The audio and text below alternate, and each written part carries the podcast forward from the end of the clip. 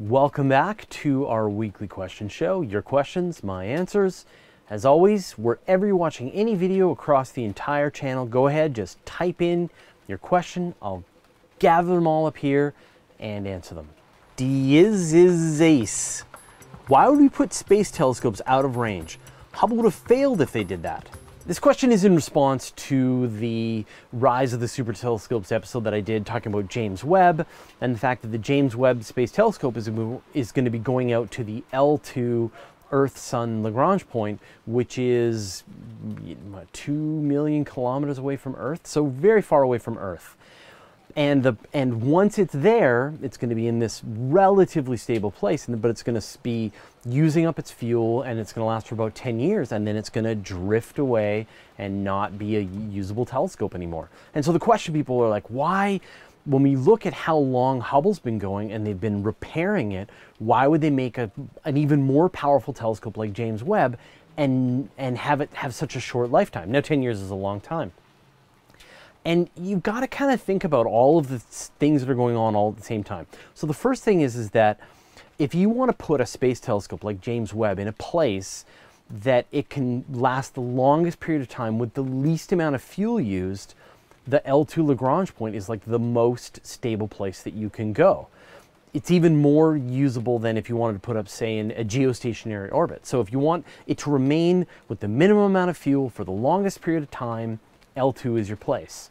Now, that said, right now, the United States and the world has no spacecraft capable, like a piloted spacecraft capable of docking with something at L2 and repairing it and upgrading it and that kind of thing. So I'm sure the mission planners were like, well, maybe we could make a telescope that is that is upgradable and maintainable, but when they looked at sort of the costs and the complexities and the risks involved to sending astronauts that far out to be able to do that, they just decided we've got to go with a telescope that, that has these risks that it could fail and it might not deploy properly and it might not be able to be used, but at least we'll get a telescope out there. I think future telescopes, as the infrastructure of NASA and other space agencies comes together, and you actually can have humans, like on the Orion capsule and things like that, be able to go to these further orbits, then you might get large telescopes like LUVOIR actually be human serviceable. But in this short period of time, we're going to be in this time when all these telescopes are going to go up and there's no way to service them like we did with Hubble. Van Chai Theo. Please answer my question. Why do humans want to know if aliens still exist and what is the point in doing it? I'm not sure why you're watching uh, videos on a channel all about space and astronomy and aliens and stuff. Clearly you're fascinated by it because you watched the video and you made a comment. Is there a hummingbird right behind me again? Yeah. But uh, it, uh, I mean, I feel like that, like it's about curiosity, right? Right now, we human beings and the, all life on Earth, this is the only place that we know there's life in the entire universe. We don't know if there's life on Mars, if there's life on Europa or Enceladus, and we definitely don't know if there's life on any other star and any other planet in the entire universe. We just don't know. It is like the most fundamental question that human beings can ask is are we alone in the universe? And I want to know the answer. And I think all the people watching this channel want to know the answer. And I'm kind of amazed that you don't want to know the answer. Really? If I had an envelope and in it it said the answer to whether or not there were aliens in the universe and I gave that envelope, you wouldn't want to open it up and peek and find out what the answer is? That's curiosity. That's what we have and we want to know. And the only way to know is to find out, is to go and look. And that's why we do it. Chad Glazier. With Earth based telescopes negating the effects of the atmosphere with adaptive optics, why do we need space based telescopes? It seems like the longevity, cost, upgradability, and maintenance of the Earth based telescopes would be a better long term investment.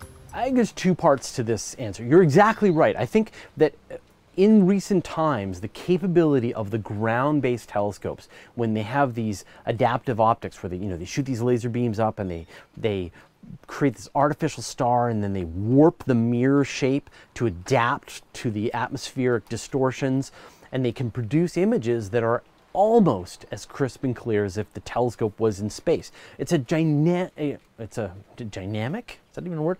It's an enormous leap uh, step forward in capabilities of what astronomers can do. And it, is, it has enabled this whole class of super telescopes that I talked about in the last couple of episodes.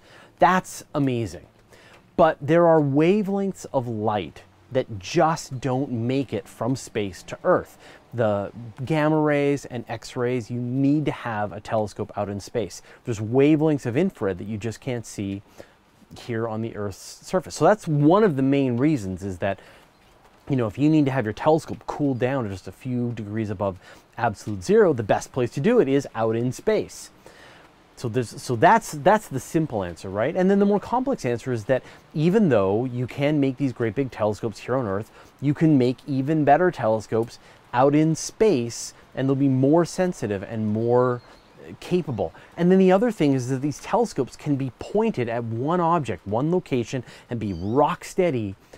They don't care about atmosphere, they don't care about weather, they don't care about viewing conditions. They can point at some target for hours, days, weeks, months, and just get these observations. So there's value to ground based telescopes and there's value to space based telescopes. And I think we're going to see more and more of both get built. And that's cool with me. Brendan Stidham. Hey Fraser, do you think it would be possible for the average person to visit space within our lifetime? By average, I mean an everyday guy or gal working a normal 9 to 5. If so, can you cite some of the best prospects for this? Now, I'm going to assume that you're not talking about like space tourism where you get in a Blue Origins rocket and you go up to the edge of space and then you float around for a couple of minutes and then you come back down to Earth. Like you want to go to orbit and you want to go to some hotel and you want to hang out there for a week and then come back home. And I think the short answer is no. That even for the next many decades, I think the cost of going to space is going to be outrageous for the regular person. Like right now, it's what 20 30 million dollars for someone to go to the international space station uh, maybe it'll come down to say a million a couple of million when spacex really gets going and they've got their dragon capsule and they're you know so so that's sort of your best bet now I know that, that Elon Musk, with the Mars colonization efforts, is hoping to get those costs down to, say, a couple of hundred thousand dollars. So you're looking at, say, the price of a house to go to space or to colonize to colonize Mars. So I think that's what you're going to be looking at is is if you're willing to save up several hundred thousand dollars, you'll get a shot at, at going to space. I don't see it going lower than that for many many decades. Flyboys. What do you think is the best type of propulsion to get us to Mars and other places around the solar system? Right now, the sort of the entire Earth-based fleet of rockets is all based on this idea of chemical rockets. Like it's just the entire infrastructure is chemical rockets. The even SpaceX, which is ahead of the curve in what they're doing, they're using chemical rockets. So I think you know, what would I prefer things to be? There are some more advanced, more interesting kinds of of space propulsion, maybe like there's nuclear rockets, which have a much higher kind of thrust, could get you to Mars a lot more quickly. But sort of the development on that stopped back in like the 70s, I think, 60s, 70s. There are ion engines, which can get you going very quickly, but uh, you know you just need to have, and you don't require a lot of fuel. They can go you know, your maximum speed. They don't give you a lot of thrust, but they give you a much higher top velocity. Those are really cool. I think that I would like us to crack solar sails and light propulsion that would be connected with solar sails. So you can imagine some solar sail gets launched from Earth, un- unfurls the sails, and then gets hit with some kind of laser to accelerate it, or the light from the sun.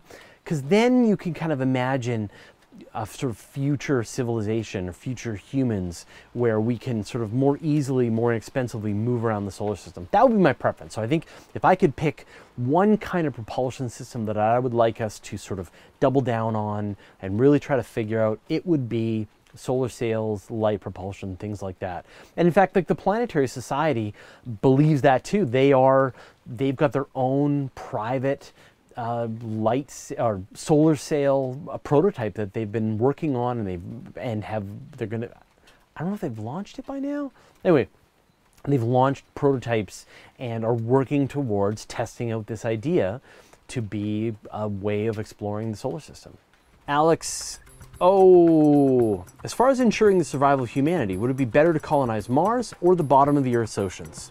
The problem with colonizing the bottom of the Earth's oceans, well, one, it's incredibly difficult, right? Like the pressure to try and colonize there would be very complicated, require tremendous hardware capabilities, things like that. Not to mention trying to get to and from there.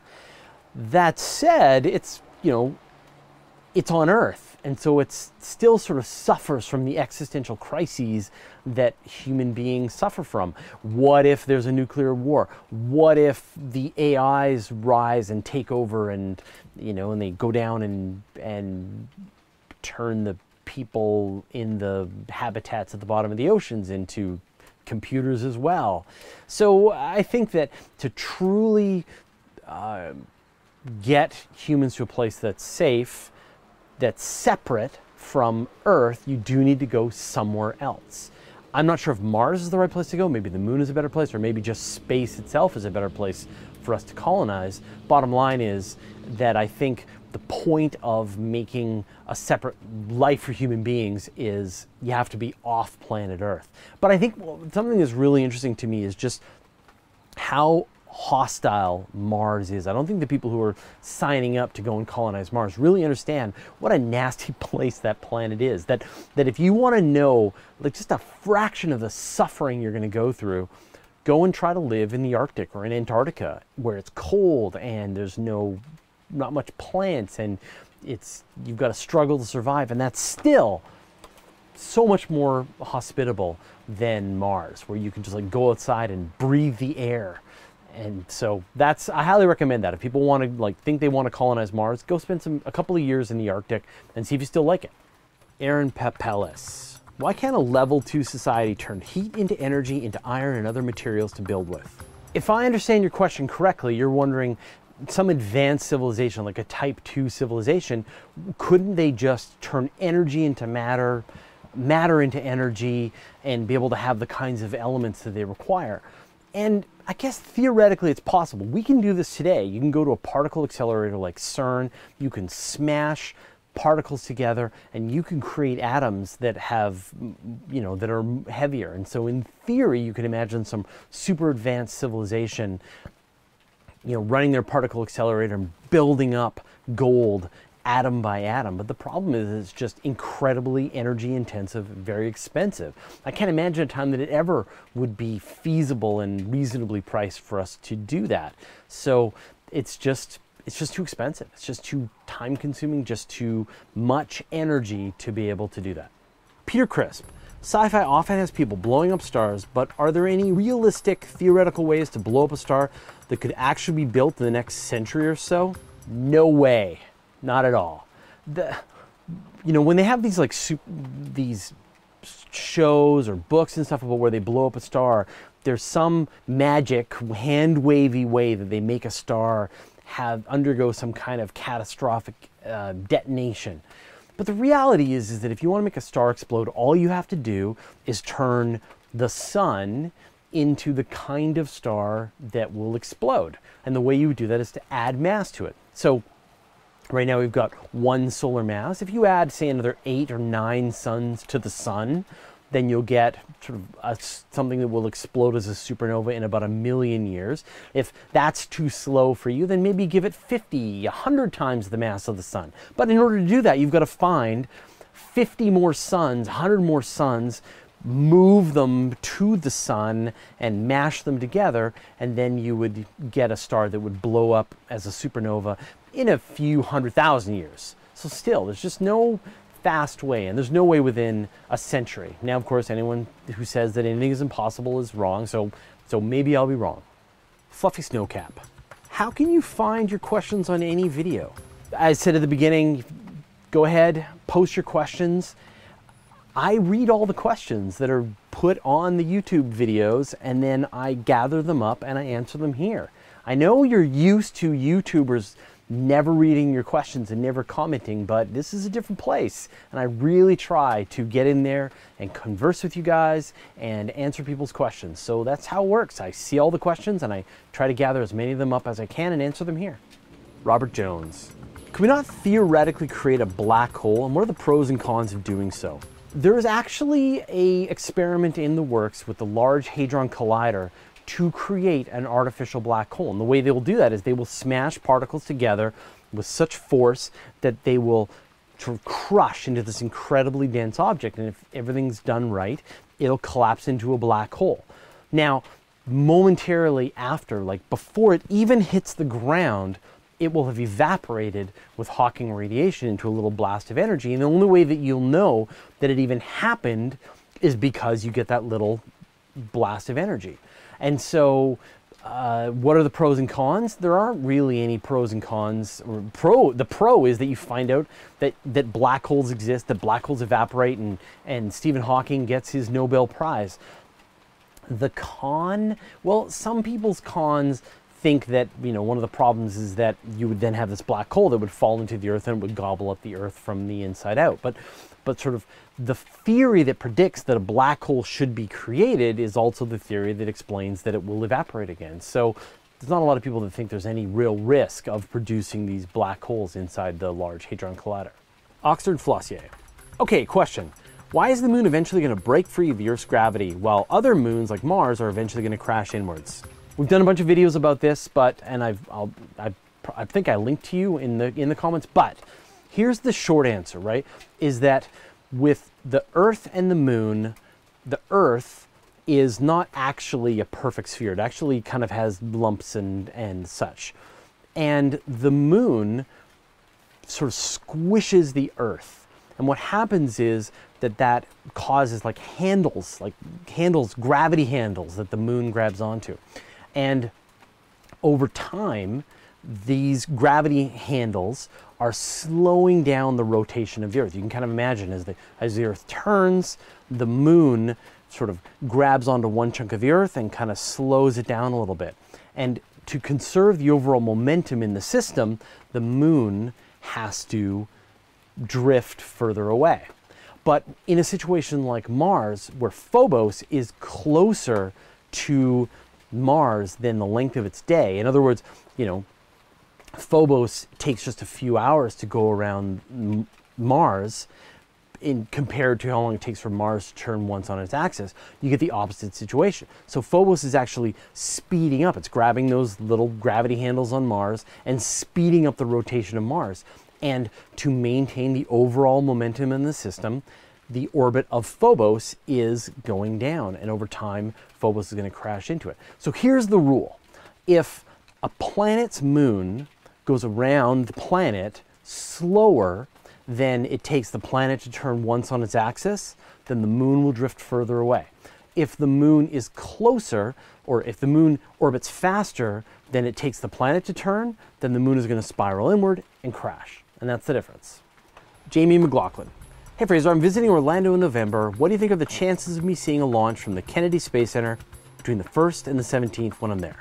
Awesome trip, Jamie. I did a very similar thing and got a chance to watch my first rocket launch. It's, it's, I, I want people to understand, I've took this question because it's actually super easy to watch a rocket launch. Now, a bunch of you who live in this area, you've seen a ton of them, but for the rest of us, we've never seen a rocket launch. But in fact, you can do a search, just Google search Cape Canaveral launch schedule. And you'll find out when a bunch of launches are going to be happening.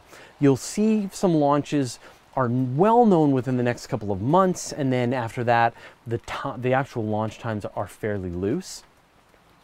All you have to do is book a hotel in Cocoa Beach, which is a really nice beach in in Florida that has a great view of the Cape Canaveral launch facility. With some hotels, you can literally just sit on your balcony and watch the rocket go off. Pick a time when you can see that a rocket is going to be happening. It's not that expensive to fly out to Orlando and then rent a car and stay in one of these hotels and watch a rocket launch with your own eyeballs. I highly recommend it. It's super fun, not that difficult, and it's not like you have to go on some great journey to do it unless you live halfway around the world. But for, for most of you who live in the US and Canada, it's a pretty cool vacation to do. So if you're thinking of something fun to do with the family or you want to sort of add another experience to your bucket list, I highly recommend it. Okay, that's it. Your questions, my answers. Thanks to everybody who put in all of your questions. We had lots and lots of great questions this week. As always, I'll grab them up and answer them here.